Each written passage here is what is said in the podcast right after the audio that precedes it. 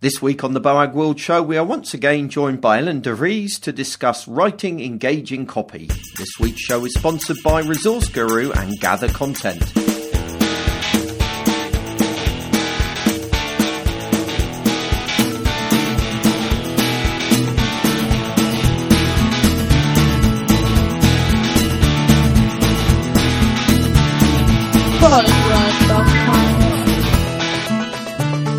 Welcome to Boagworld.com, the podcast about all aspects of digital design, development and strategy. My name is Paul Boag. Joining us on this week's show is obviously Marcus and Ellen. Hello, Ellen. Nice to have you back. It's a pleasure to be back. Now, I want to briefly, while you're here, Marcus wants to apologise to you. Oh. Marcus, apologise to Ellen. Well, I had to confess on the show a couple of weeks back when Paul said, Ellen's coming back on the show. And I thought, you know, you were dead to me. I'd never see, I'd never hear from you ever again. So I ate all the chocolate. You did? What? I specifically said you were to share it. Yeah, after I'd eaten it all. Oh, okay. Yes, that is true. I may have been a little bit late with that. I suddenly realised that you might have eaten. Yeah. That you anyway, don't back down that quickly, Ellen. oh, I said it too late. That's no excuse. He should have had the common courtesy to share chocolate with me anyway, without having to even be told. Yeah. I do have one further defence in the fact that that it was me that had to sort the problem out, which is the reason why you sent the chocolate in the first place, Ellen, so I don't feel too guilty about it. Actually, I don't feel guilty about it at all, if I'm honest. Maybe we shouldn't. We just shouldn't have told Paul about the chocolate. It's just the fact that you were coming back on the show. I thought, well, I can't ignore it now. I'll have to say something. Because you'll say, did you like the chocolate? And Paul will say, what chocolate? And then that would be, you know. So I had That'd be even worse, wouldn't it? Yeah, I had to fess up that way. Yeah, no, you did the right thing, Marcus. Well done. I know it was very difficult for you. It was really nice, though. Thank you, Ellen. Yum. I think this should be compulsory now for all future guests. They have to send us a present. I like that plan. I think we need to implement that. Now, changing the subject totally, Ellen, last time you were on the show, right, we didn't get a lot into what you do, right? We talked about the fact that you're at Clear Left, but I've got some questions, right? Okay. Is that all right? If I just want to understand a little bit is an about interview, Paul. Questions, yeah, you know, that's what you do. Yeah, but I was prepared for that, I have to say. You expected there to be questions. I've never had. This is a really embarrassing confession to make, but I've never had a proper conversation with someone that spends their life kind of writing copy for digital products and services. You know, I know lots of people who do it, but I've never kind of asked them about it in any detail, which is a bit of a weird thing to do. And it's not something I've ever done myself. So I'm really quite interested in what kind of work you do. Is it is it just the copywriting? Are you involved in the information architecture? What's your average day like? Well, that's a very good question.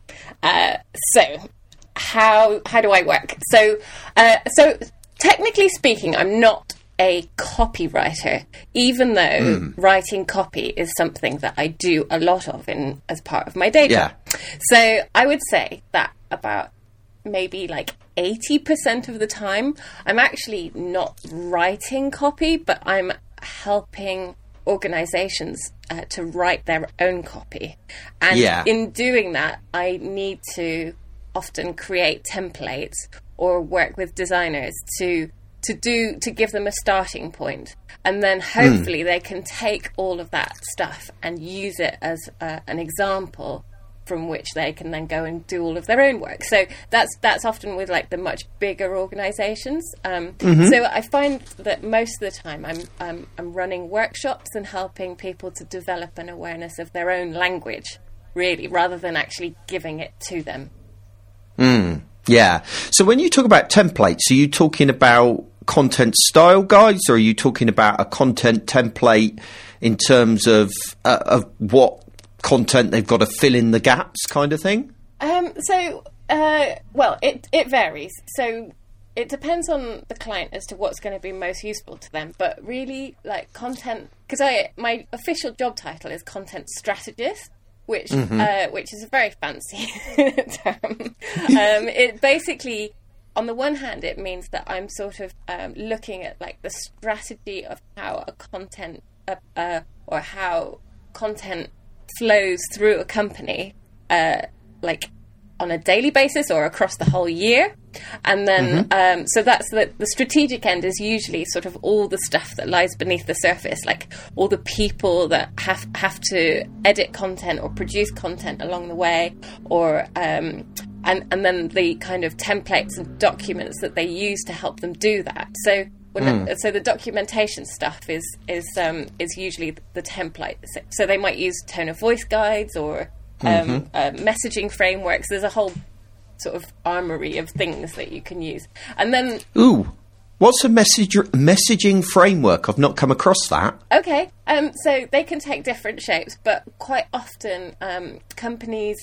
or brands have lots of different channels. So they might have like Facebook, and they might have Twitter, and they might have telephone customer service people. And so a messaging framework is a thing that helps anybody writing content make sure that they're getting consistent messages across all of their different channels. But it can also be a slightly different thing. It can be making sure that you get the right messages out to the right kinds of people, depending on where they're coming into the company from. Does that make sense? So it's like a... Yeah, so like you might target different language at children from their parents, for example, if it's like a, I don't know, like a game or something. So so then you would have completely different templates for each of the different audiences. It's something I've got to learn so much more about this. It's something.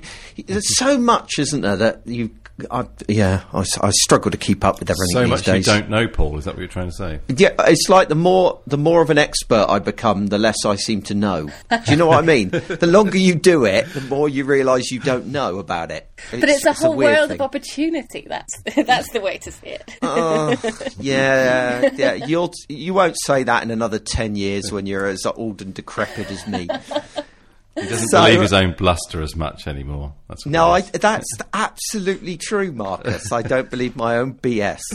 So, I mean, the big problem I always found with that kind of with the kind of stuff you're talking about is convincing clients to pay for it, because everybody thinks they can write, which they blatantly can't.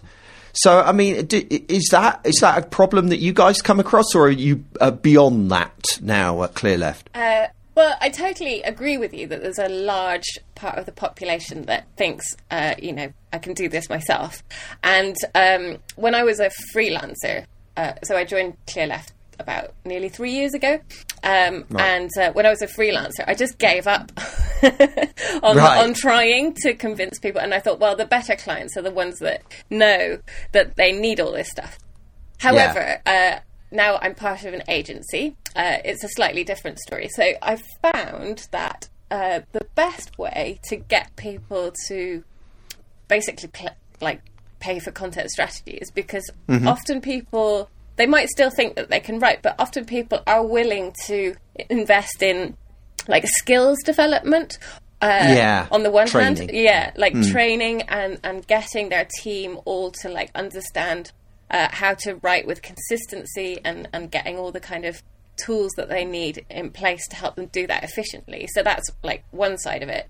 And the other side of it is that people often feel like they could benefit from somebody coming in and just untangling your own sense of what the story is, because it's when you're on the inside, it's really easy just to use your own kind of corporate terminology and forget that users have a slightly different language.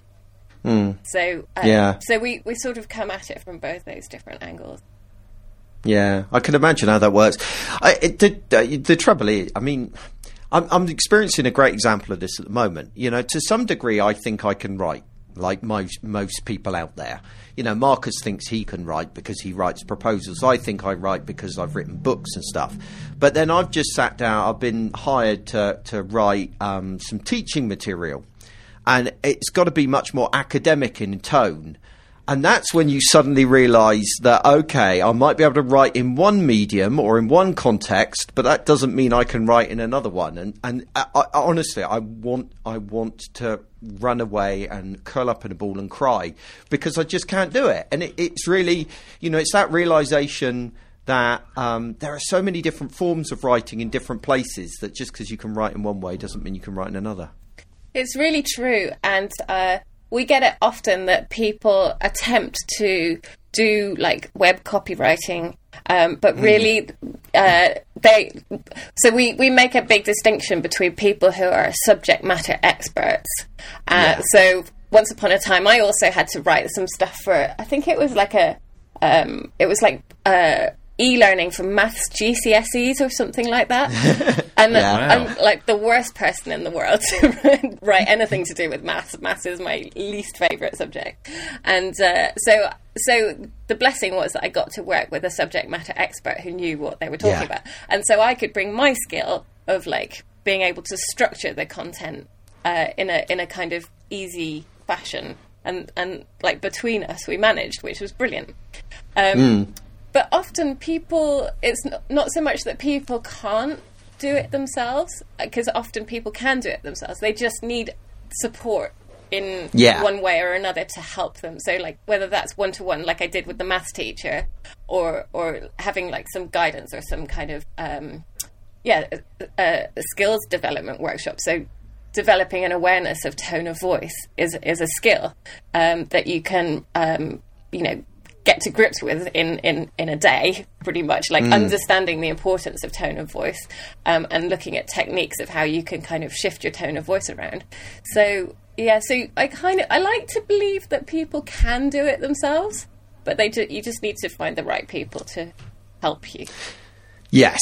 Yeah. Yes, you're absolutely right, because, it's really funny. I've just written an article saying that we're all designers to some degree. We're all making design decisions and sometimes people just, you know, we as professional designers need to empower people and give them the tools they need to do it better. And that's essentially exactly what you've just said. You know, it's this idea of, yes, people can write, they just need some help and the right tools and the right structure in which to do it in a good way. I totally agree with that. It's just getting them to realise that they need the help, isn't it? They don't always realise they need it, you know. Anyway, all of that was a massive tangent. And to be honest, I don't think we talked enough about Marcus's need to apologise to both of us for eating the chocolate. But we'll let it go, I suppose. Apology? How are you, Marcus, by the way? Are you all right? Stressed. Oh, dear. Is it end-of-year stress? You got it. End of year now pushing into January, February, and it's just a nightmare. So I've got nothing to add in today's conversation, which is... You're going to just sit there and be grumpy in the corner. That's good. I've got a joke for the end of the show, which is obviously quite light-hearted, as they're meant to be. I wonder whether I could come up with a really dark joke for today to go with my mood. Oh, you're going to be a bundle of fun at the Christmas party then, aren't you? No, I mustn't complain. We're just very busy. And that's just life. That's the way it goes. But is it like this at Clear Left? Do all Clear Left's clients all think that there's this kind of arbitrary deadline of Christmas that things must be done before? I'm not really experiencing the Christmas stress. I don't know what's going on because normally I do. Maybe I'm just in denial, or maybe for once we've planned something like so that we're not crazy. But yeah, it seems to be okay. I don't want to speak too soon because mayhem may commence like as soon as I say that. So, I'm going to keep my mouth shut. You were saying you've got quite a big project on because we had to work out the logistics of getting you back on the show, didn't we? So that sounds quite exciting. Something good to get your teeth into. It is. I'm working for a large and very popular airline. I was going to say that do international travel, but that would be... That doesn't narrow it down very much, does it? It's I'm helping them write all of their help section, their sort of FAQs and things, because there's a lot of calls coming into the call centre that they don't need to be answering, that they could easily answer online.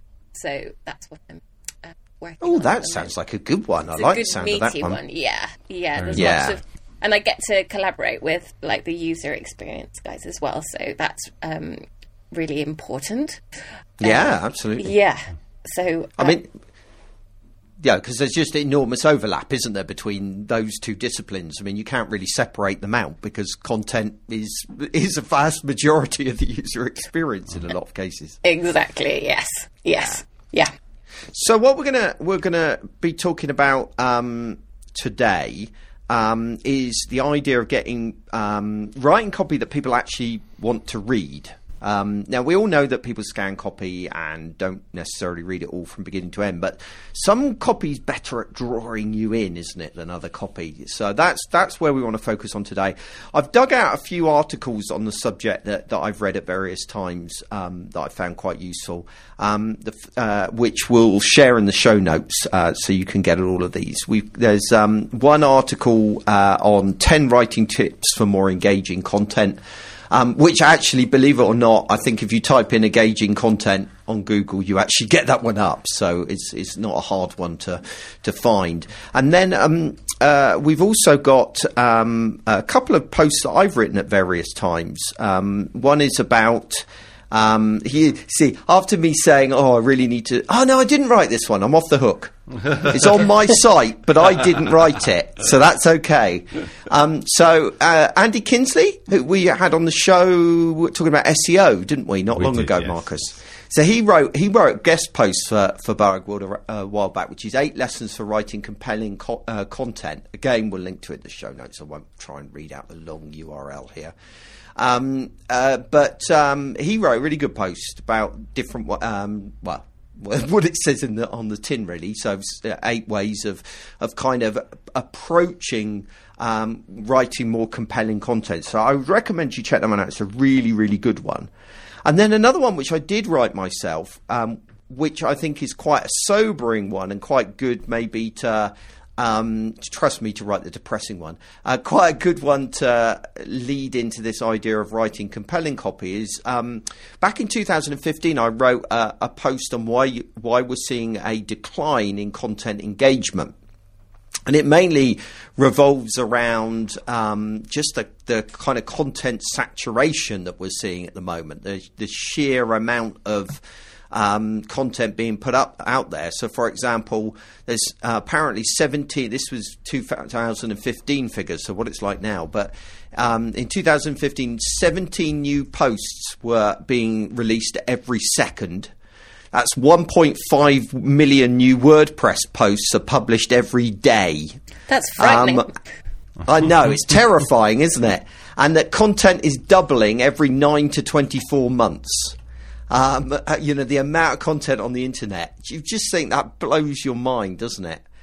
Yep. So, and obviously, the amount of time that we've got available to read all this stuff is not exactly skyrocketed, is it? So it's an interesting read, and I kind of give a bit of a lame answer towards the end of the article, but it's not the most convincing of our answers. But you might want to check it out because you want to be cheered up with how pointless and hopeless the whole exercise is. So there we go. So basically, what you're trying to say is don't bother. No, don't bother writing content. It's a waste of time. Yeah. And Ellen is now out of a job. Yeah. There we go. Well, I want to know what the answer is. You said. Do we have to read the post to find out the answer? Oh, my lame answer. Yeah. I think really the post is primarily written from a point of view of blogging and content marketing, which ultimately is what this season is about. And the point that I end up drawing out of it is how I've because I start the post by talking about how I've seen a decline on Boag World, and I know as well that that's the same across, you know, all of the major, not that I'm a major publication, but all of the major web design platforms like, you know, Creative Block or Smashing Magazine or anywhere else are all seeing a decline, and that my personal reaction to it has been to focus more on the community side of things, the building a relationship with followers. You know, and things like my Slack channel and via social media and those kinds of stuff, which, you know, is still very much so. So Ellen still has a job because you're still creating content, just about, until people keep writing more content. Yeah. But, you know, but you kind of deal with social media and how you position yourself on social media as much as you do other platforms, one presumes. Yeah, I think. I do, but, well, in an ideal world, we're meant to see these things as holistically as possible, so that you're seeing the story as it goes from like one channel to the next, and how people sort of bounce around between the media. So you're meant to consider all of the channels as part of one sort of ecosystem, really. Mm-hmm. But a lot of the time, it seems just to be in the work that I've done recently, it's been much more about sort of websites and the tools. I think we see them as being like the center of the system in some ways, which is often incorrect, really. Yeah. I mean, when we worked with Penguin Books, and before they have their lovely new website, they really relied heavily on social media to get a lot of their messages and stories and information and marketing out there. So we didn't want to diminish that at all, but we just wanted to help the website become part of that whole ecosystem, I suppose. Mm. Yeah. It's very interesting. They should all be very interrelated to one another, and what, you know, and users should flow from one channel to another, and content should flow from one channel to another. But you're right. So often it feels like social media is the website is kind of all take really, and that everything else is about pushing content pushing users to the website, and actually. It can drive the other way as well. The website has got so much potential to lead across to social media and to have a journey that moves between these channels. But equally, you look at some social media platforms and you think it's just flipping press releases, isn't it? Endless press releases being pushed out on social media, which depresses me no end. But anyway. Well, like what you were saying just now about community, that's what, when you started talking about it, I was thinking, it's really, you have to just go where the community are. So if your community are on Facebook and they're likely to be there, then actually talking to them and getting a conversation going is the way forward, really.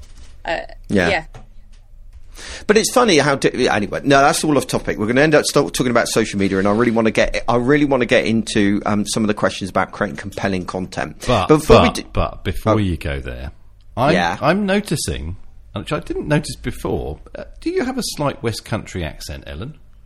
Oh, somebody! No, I don't. No. I don't. Yeah, it's weird. Yeah, my dad's Dutch and my mum's Irish, and maybe something to do with the hybrid of those two. If you put the two together, you get West Somerset. Awesome. Maybe Somerset is like directly in the middle of Ireland and Holland. It probably is. Oh, wow. I wonder if that works in other places. You know, something like the middle point between Spain and Finland or something.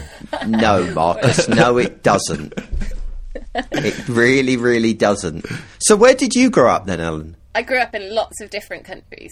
So, we moved every 3 years because of my dad's work. So I lived in Yemen for a big part of my childhood. And, and Ireland and Holland and Germany and Romania and Sudan. And we just kept on moving. So, yeah. Because I've got to say, I just presumed it as well. You sound Bristolian to me. Or somewhere around that. That's so interesting, isn't it? Anyway, what left field question, Marcus? I didn't cut across the podcast at all. We're real professionals, aren't we? No, but that would make us all from the West Country. But we're not, so hey. Maybe I'm just chameleoning into your accent because I do that too. Be. Yeah, could be. You could be. I don't have a Devon accent. No, but you wish you did because you wish you lived there because you know we live in the best part of the world. Yeah, but I'm so pleased that my parents moved out because. There we go. Can I do the sponsor now? Oh, yeah, if you have to. People are much more interested in West Country accents, surely. No, because it's a good and relevant sponsor, which is more than your waffle about West Country is. Okay. So it's Gather Content, who's been supporting the entire season. And Ellen, you've done stuff with them, haven't you? You've written a book and things. Yes. Aren't they based in your part of the world as well, aren't they? Well, one of them is. I think they're distributed all over the place. But James Deere, he lives down here. Yeah. Yeah, it's James I've been mainly talking to. That's why I got that impression. So Gather Content is such a good tool for getting and managing the content that you need for your websites, your apps, your social media campaigns, whatever. And let's be honest, doing that is a pain in the neck most of the time, and probably the most horrible part of any project is extracting content. So I, in particular, tend to work on a lot of very content-heavy websites, and you can almost guarantee that that it's going to be content production that's going to cause the delays. In fact, in my experience, it's been the single biggest barrier to delivery in a lot of situations, which is why I get on so well with Gather Content and find it such a useful tool. It was actually born out of an agency that just got frustrated with the experience of getting content, so decided to do something about it, which is always the best product, isn't it? Scratching your own itch. They're a really nice group of people. They're really open and responsive, incredibly helpful, and they've now got thousands of teams worldwide that they help to organise content and produce website content for. So it's perfect for website redesigns, new website builds, new website content sections, new FAQs, as Ellen is currently working on. They've got a 30-day free trial. You don't need a credit card or anything like that. Go and try them out for yourself at gathercontent.com/Boagworld. Okay, so as we've already established, we're talking about how to make content more engaging, how to get it to stand out from the crowd. We've learnt that actually we're all doomed because there's far too much content out there already, but most of it, thankfully, is pretty rubbish. So how do you get your content, Ellen, to stand out? How do you create content in such a way that it's engaging and compelling? There you go. There's a nice, easy question. If you could just sort that out for us. Well, here is the definitive answer. So that's a big old question. Yeah. I now I've read it back. It looked fine when I wrote it down, but now I actually said it out loud. I realise that's maybe asking a bit much. But you've said you're going to answer it. So I suggest you keep it to yourself, Ellen, or the real answer anyway. Yeah, just give us the watered-down one. Have you got an hour? So, but there is this really cool activity that I do with my clients. Ooh, so, and I love doing it because it's so revealing. So, for example, we worked with a school recently, and we wanted to make sure that they stood out from the crowd because it's a highly competitive, it's a private school, so there's quite a lot of private schools around, and apart from sort of results and things like that, it was it's quite challenging to make a school stand out against all the other schools. So I went through all of the kind of competitor schools and basically stripped out the little bits of copy from their about page where they go, we are a school who believes in integrity and personality, whatever schools believe in. So I went across all the competitor websites and took out that text and basically put it into a presentation deck, one piece of copy per page without any branding across it, so that you can basically... I know where this is going. This is going to be great. Sorry, carry on. I hope it is going to be great. I'm grinning from ear to ear. Yeah. So basically, and then I put theirs in there as well, their existing one. So basically you print out all of those slides and it's just bare text. So and I put them out in front of the people, like on the table, and you can see really clearly, without any kind of visual branding, how people's tone of voice is like falling down, on how it's how they're managing to differentiate themselves or not managing, or how they're like either, you know, sounding too pretentious or not pretentious enough. So it makes that tone of voice really, really explicit to the school, or to like whatever, whoever you do it with.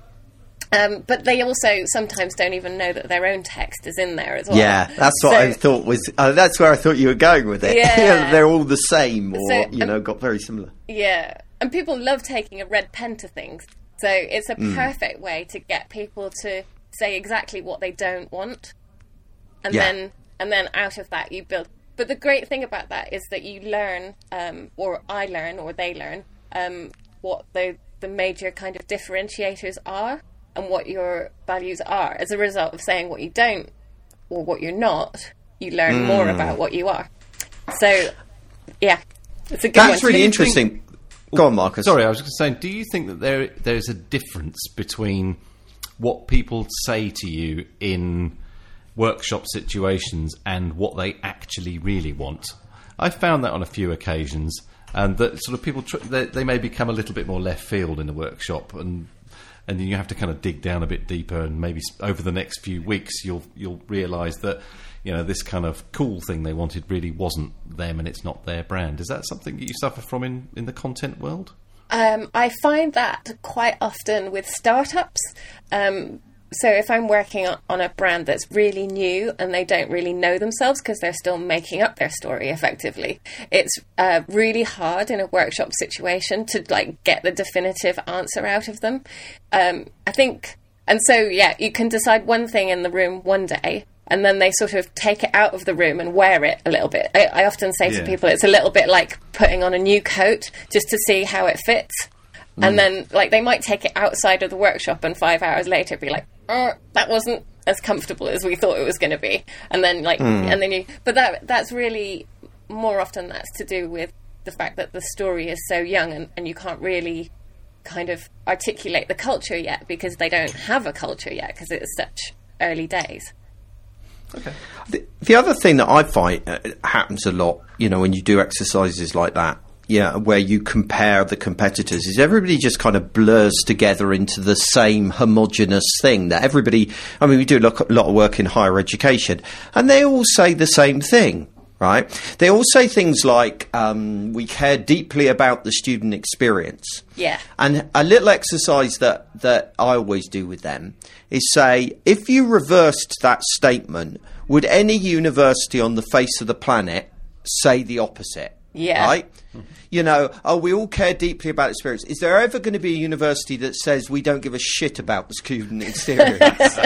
Even if it might be true. Yeah. You know, and that, so if you can't, if there's not going to be anybody that could take the opposite opinion or a radically different opinion, then you're not really expressing an opinion, are you? You're not really standing out, because you're just saying the same as what everybody else is going to say. Yeah, totally. It's to be avoided. I think that's a really good way of doing it. Yeah. Yeah. So, I mean, a big part of it. Is there any more little exercises like that you do? Because I'm always fascinated by the little exercises people do in workshops. Sorry, that wasn't a question that I gave to you beforehand, was it? So. That's okay. No, that's fine. I love running workshops, so I've got my sort of like my toolkit. But there's a really nice one actually that I only just started doing maybe in the last year or two. It's called Archetypes for Branding. There's this book, and it's like a beautiful deck of cards that are wonderfully designed. They look like tarot cards, and it's just such a refreshing activity. So you sort of set up the room and you lay out all these cards, and they're all archetypal characters, and the idea is that the client looks through all these archetypes and narrows them down to really think about what kind of character they're portraying to their users. So and it's more about, it's less about defining your own archetype, because that in itself isn't all that useful, but it's more about the conversations that people have. So they'll say, oh, we're not a magician, but we're a little bit more like a detective, because, and then when it's the stories they tell when they're choosing the cards. It's like, well, we're a detective because we like go into people's offices and I'm trying to think of an example of a... Yeah, I know what you mean. Yeah. That is so similar to an exercise that Headscape does, isn't it? Marcus, with the famous person thing. Yeah, although I've kind of dropped that recently because I found that it's too hard to do because it's the kind of exercise that you don't want to spend hours on. And you can, I think people, what I found is that people end, because it's open, people ended up just saying anything that kind of just about vaguely fitted. But what I really like about this, and I'm currently on Amazon buying them, is that you're making suggestions, because you're not like, you know, pick a famous person. Explain what the famous person exercise is. Sorry. Yes. I should say that. But basically what we used to, it was one. It's to do with trying to understand the character of the client or the client's brand, and the idea is that if you can come up with a famous person that everybody recognises, we had one where they picked Joanna Lumley, which was perfect, and that really worked. It basically gives us as designers, or Ellen as, or somebody who writes copy, to think that the character of what they're designing or they're writing about would be around Joanna Lumley, who everyone in the UK knows who that is and knows what they're about. But what I found is you ended up kind of, a lot of the time, as I just said, people just go, oh, I can't think of anything, so we'll go with that. And it was like, I'm not sure of the value of this anymore, so I've dropped it lately. Yeah, but maybe because there's another activity that could relate to that, and maybe this is a way of doing it again, is printing out lots of pictures from like the BP National Portrait Awards. So it's basically like a massive kind of selection of images of people with lots of different characters. So you've got the kind of like, you know, bold, upright people or young, playful children. So and I think also something about them being paintings makes for people using their imagination a little bit more, rather than it just being like stock photography or images of people who like are famous or exist. Maybe that's something. Yeah, definitely. I mean, we had too many Barack Obamas and Stephen Fry's, it just ended up. It's like we do another exercise, and I am going off on a tangent here, and it's to do with design. We covered it in the last series. Actually, Lee came on to talk about where we're trying to get the character of a design from an aesthetic point of view. There is a point to this, by the way, where we ask people to kind of, rather than thinking about kind of website design, buttons and navigation, all that kind of thing, we ask them to design a reception area for their organisation, and have various questions around that. What would the walls be like? What would be on the walls? You know, blah, blah, blah, all this kind of thing. And you do get an awful lot of it's bright and airy and clean and all that kind of thing. But what we found with that one is it is a worthwhile exercise, because what you've got to kind of look for are the things you're not expecting. When I'm going through the exercise, summarising the exercise after they've done it, I'm really looking out for those kind of, I wasn't expecting that, and we'll kind of focus in on those words afterwards. So, yeah, I'm gutted. They're not available anymore, those cards. Architect's branding card deck. No way! Oh no! I'm looking on Amazon, and they're currently unavailable. Well, it's because they're so popular. That's really annoying. But they might reappear. There's it seems to be quite a big thing. There's loads on about it, isn't there? Wow, there's a whole book. There's a book. There's a book. Yeah. I personally haven't read the book. I just use the cards. Well, yeah, I don't blame you. Yeah. Never read the instructions. Just look at the pictures. Oh, you don't want to do that. You probably find out it's to do with devil worship. Probably, yeah. Absolutely nothing whatsoever. What have I advocated at all? Anyway, well, that's good. I like that one. That's very good. So, here's a follow-up question, right? When one of the big problems when you're trying to write compelling content is that you traditionally, if you look at other mediums and you want to draw someone in and you want to excite them and get them into it, you kind of, there is a rhythm and a flow to the copy, isn't there, where you kind of build up to a crescendo and you know, where you do the, and this is why this is the best whatever it is in the world, and you kind of lead into it. Yeah. But when you're dealing with the web, people scan copy. They don't really read it. They're jumping around and that. How the hell do you deal with that when it comes to writing something that's compelling and engaging? Yeah. So we had a big discussion around this when we were writing our case studies for the Clear Left website, because we were, well, so we've got some users that would be more inclined to sit and read a good long case study. And there are others that just really aren't interested and or haven't got the time. And they just want to like go in and pick out the bits that they think are interesting. So it was quite a challenge because how do you structure a piece of text so that it sort of flows on the one hand and has a story, as case studies inherently do, but also cater for people that scan text. So, yeah, basically my great philosophy is chunking. It's basically all about chunking. And it's a word that I say day in, day out. And so chunking is basically about dividing pages into chunks of text and giving those chunks of text logical and leading subheadings. So unlike in the newspapers where headings are kind of like catchy and have puns in them and are like, oh, that's clever. It's my philosophy is all about clarity, really. So the clarity is the first thing, and then if you can zhuzh it up a little bit, then go ahead. Zhuzh it up. I love it. Is that a professional term there? just to check. Yeah, I don't even know how you spell that. Yeah. So as content expert, I've got to come in on that. How do you spell? Oh, for Christ. It's like spelling bee. All right, go for it. No, it's not. I'm just being silly. It's like it's silly words. Somebody said to me the other day, short for pleasure, treasure. They said pleasure, treasure, and I thought, how on earth do you spell that? Pleasure. Still don't know. What's pleasure? What's pleasure, treasure? Short for pleasure, treasure. That's not. Just shut up, Marcus. Just shut up and stop speaking. I'm in a chatty mood today. I'm not in a happy mood. Yeah, you've cheered up. Ellen has cheered you up. Yes. So next question there. Yes, so chunking. I totally agree. Yeah. He's just destroying the flow of this. This is supposed to be a professional interview. Anyway, I wanted to ask you. See, the other problem that I find really difficult is.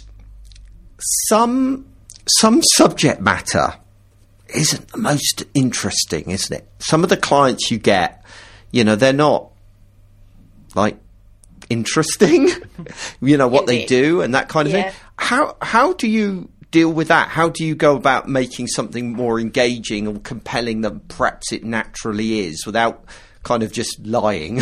You know what I mean? Yeah, it's a challenging one. I guess... Yeah, once upon a time I was running a blogging workshop, and it was one of those workshops that anyone can come to. You know, companies send their marketing person to come and learn about blogging kind of thing. And this woman arrived and she said, I have to write a blog about door hinges. So it was basically like a building materials company, and they specialized in hinges for doors and garages, and I was like, wow, that's challenging. So but I think even when it's door hinges, I think that people really notice an effort to make something that you're writing about more lovable.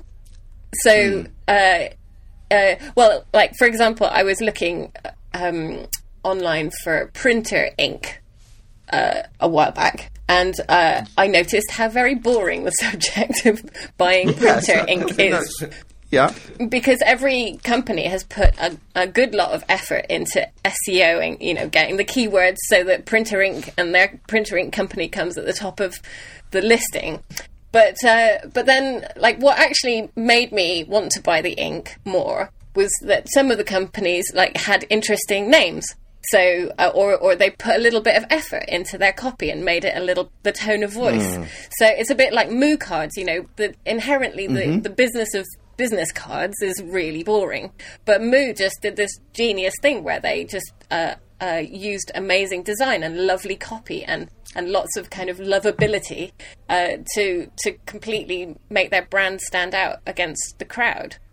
So, yeah, with printer ink, you know, if you, like, call it, I don't know, what's a good name for a printer ink company?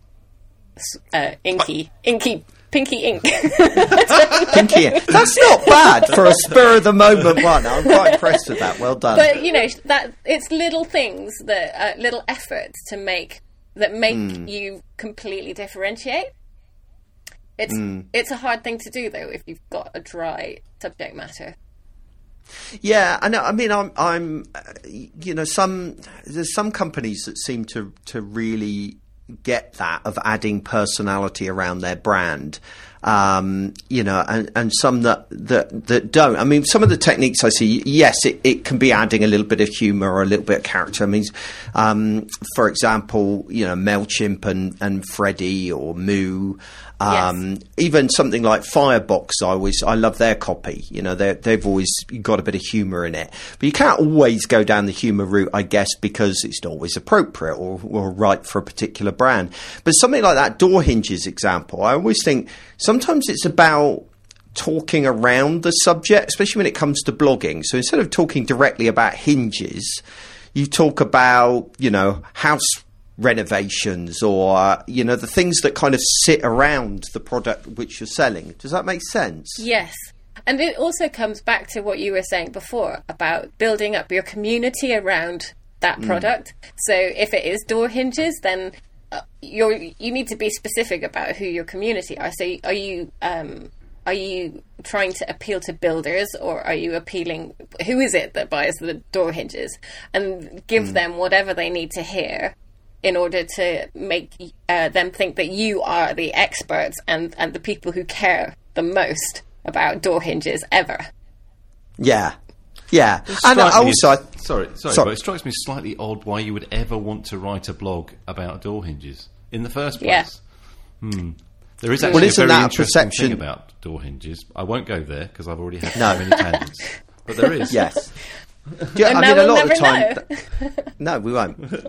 It'll be a secret forever. Perhaps he'll reveal it on the Christmas special at the end of the season. That probably isn't going to be very special, but there you go. Because I've planned nothing.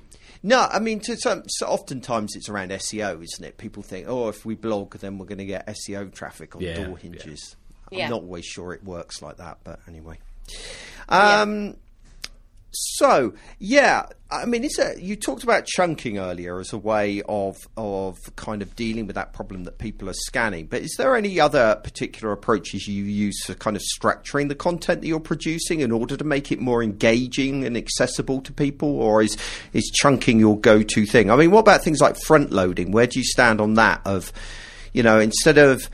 in traditional marketing, you would maybe build to the offer, you know, rather than go in and immediately say what it is you're going to offer. But maybe on the web, when you front load stuff, it's a bit different. Do you know what I'm getting at there? I do. That even make sense? Yes, I do. Yeah. So I think it completely depends on the context, and it depends on the kind of story that you're trying to tell. So by context, I mean, if you're in a FAQ section or somewhere where you're just looking for information, then front loading would be really important because people want to get their information and then they want to go. So whereas if you're reading a Medium article, for example, then it's you might want to kind of do a bit of what we call foreshadowing. So at the beginning of your story, you'd say, like what you did about the door hinges is like, you might get to hear about the door hinges in the Christmas special. That there was foreshadowing. Yeah. So basically, that if you're trying to tell a compelling story and you're hoping to string people all the way along until the end or until the next episode, then you wouldn't obviously front load with the punchline. So you have to write your story according to what you're user needs are, really. Yeah. It's interesting that you mentioned story there, and I hear that all the time, right? Oh, you know, storytelling, it's a great way of engaging people and drawing people in, and, you know, you need to tell a story. But what does that actually mean in practice, you know, in terms of how do you write a story, you know, when you're talking about door hinges? Yeah. Okay. All right. The door hinges example might be a bit too tricky, but, you know, do you know what I'm getting at? Yes. People say it, but they never go into any detail about what that means in practice. No, it's very mysterious, isn't it? It's, yeah.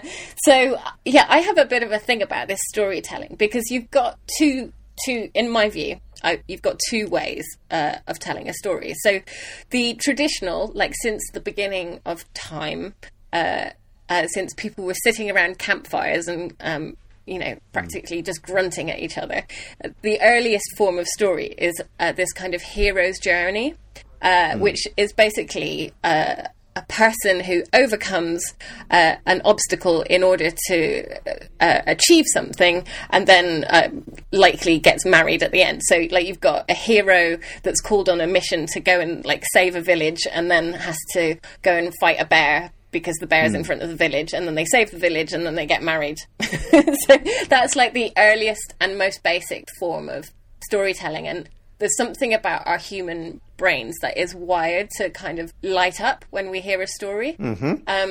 And it's the same with the archetypes we were talking about earlier. So when you recognize a character, when you recognize that someone has magical powers, you're like, oh, magician, that's it. That's interesting. I know who that person is, and I know that I want to... hear what their story is. So that's in the oldest form. We're used to, like, books and linear stories, so you know, that you start a book at the beginning and you read it all the way to the end. But then now you've got digital storytelling, which completely blows everything out of the water. Right.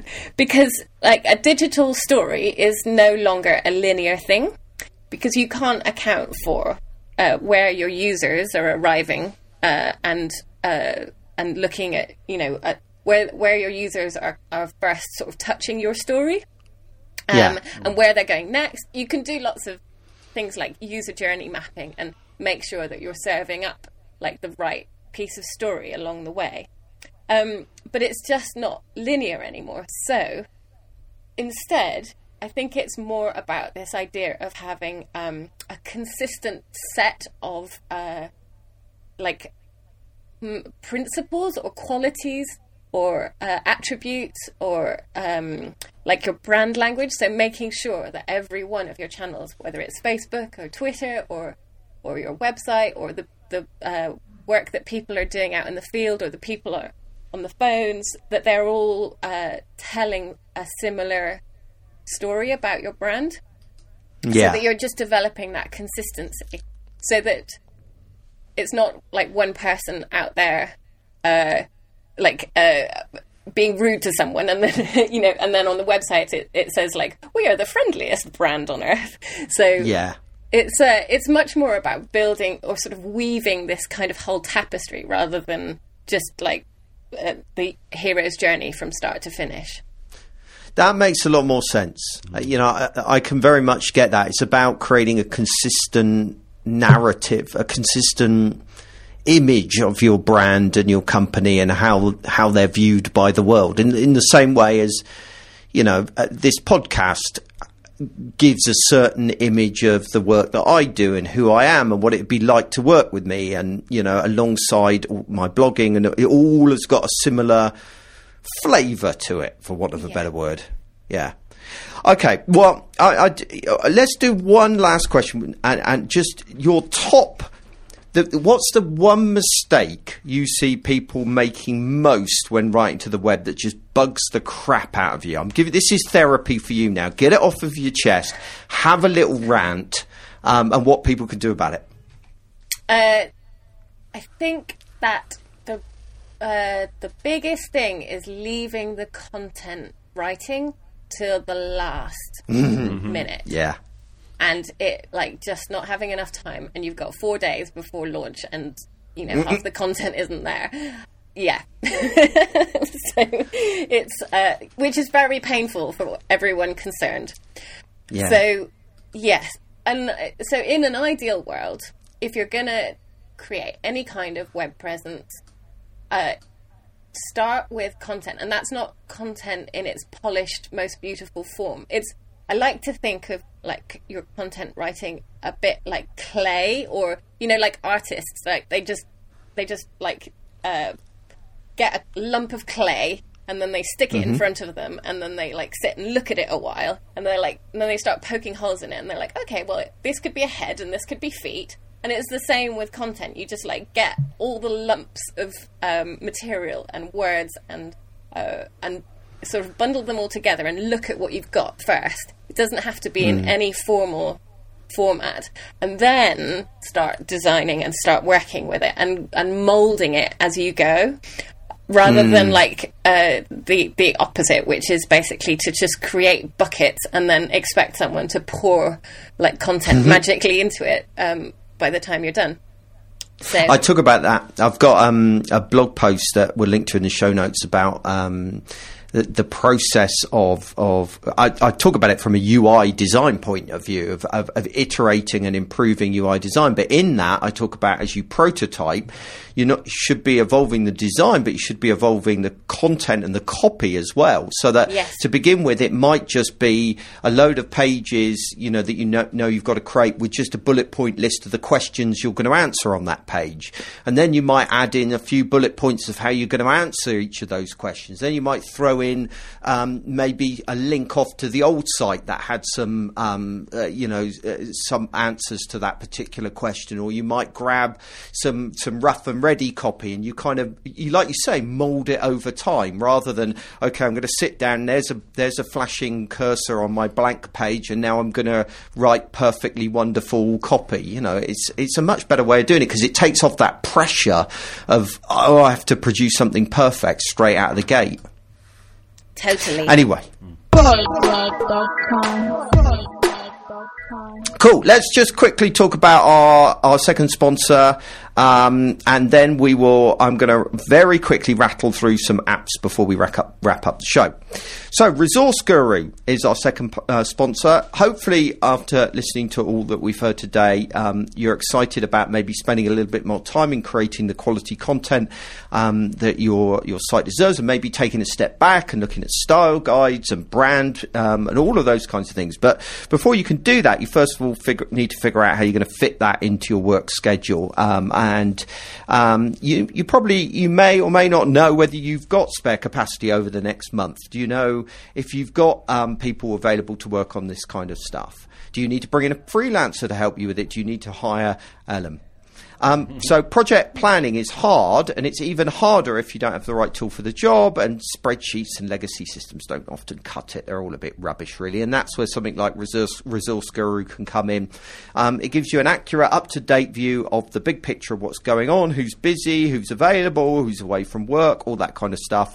And when things change, which they inevitably do, you can just drag and drop what people are booked in around, and you can reschedule things. And, so everybody instantly knows.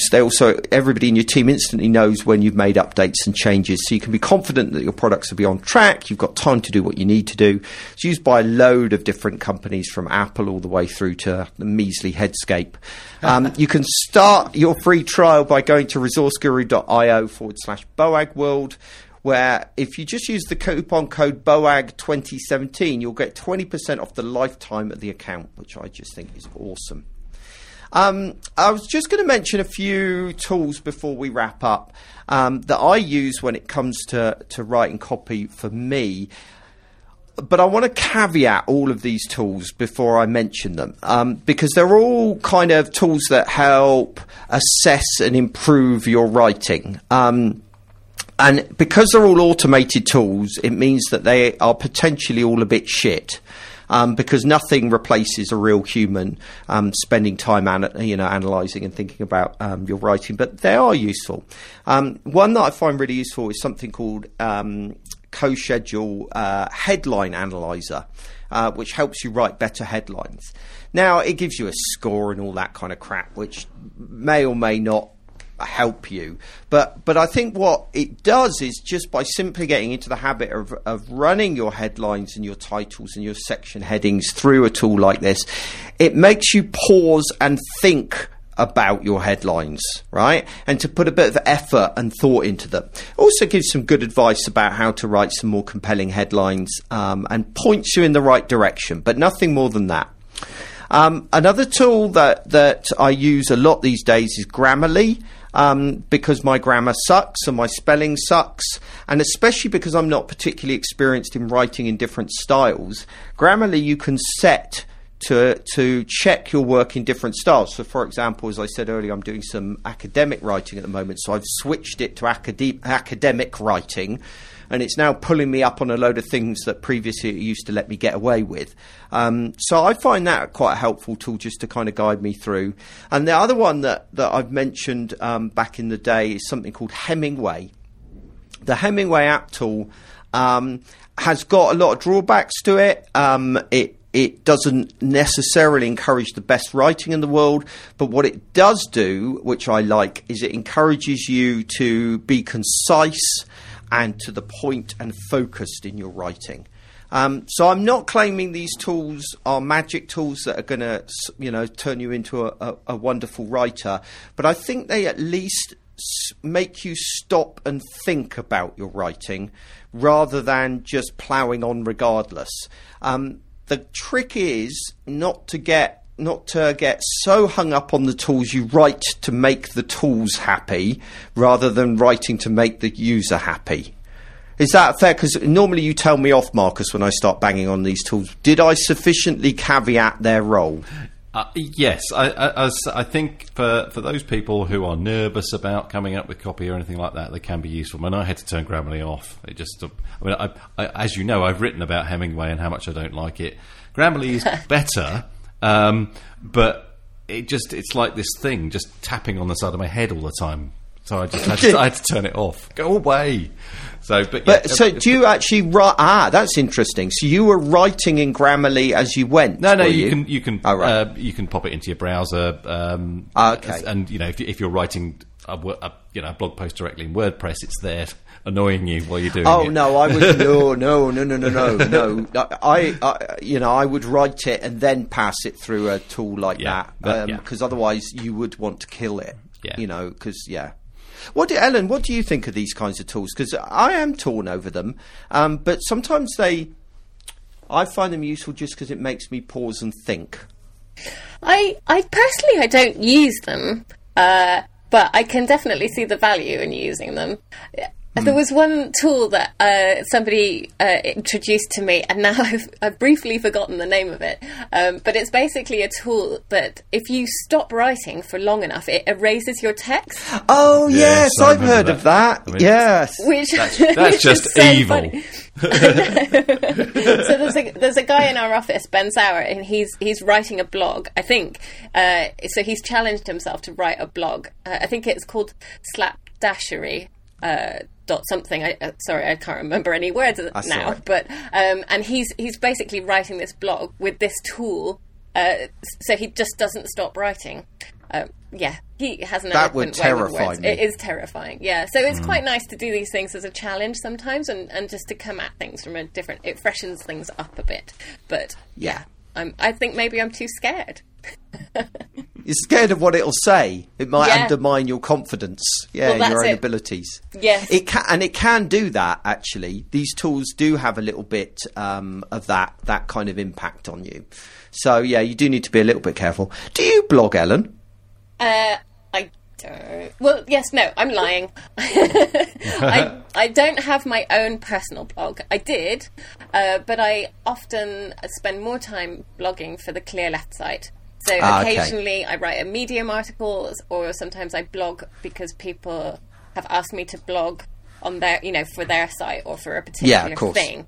So that's what I spend most of my time writing. And then like articles, like NetMag article and things like that. So it's a bit of a busman's holiday for you, isn't it, really? Kind of running your own blog. Yeah, I suppose I spend so much time writing elsewhere that then I've run out of steam when it comes to my own blog. I don't blame you. That sounds eminently sensible. on my phone, I have like a bullet point list of like all the blogs that I may one day write. Wow. Yeah, it might happen. You never know. These things happen. So if you want to find out more about Ellen, you can check her out on Twitter at... how on earth am I going to say that? I'll spell it. So her Twitter ID is ELDEVRI. You also might want to check out the book that she wrote on collaborative content production for Gather Content, which is CollaborateBook.com. Anywhere else people should check you out? The Clear Left site. There's quite a bit of my writing on there. Yeah. That's a good one. So that's clearleft.com. Next week, we're going to talk about email as we draw towards the end. Now we're getting towards the end of this season. So this is number 9 and there's 11 in total. So 2 more to go. See, I could do maths on the fly. I know, right? Marcus, what's your joke?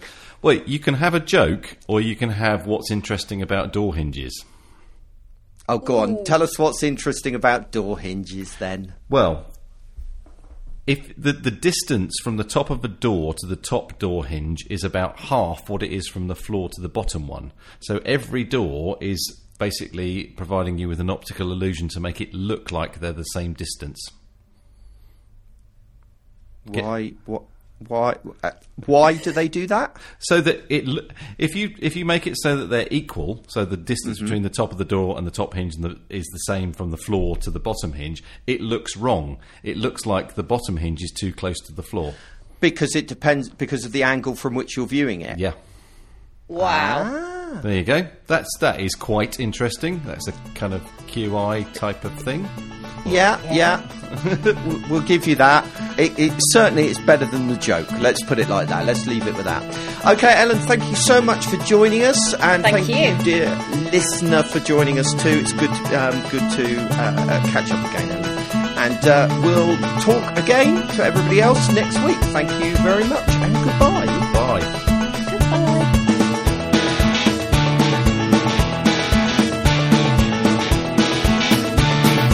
Boagworld.com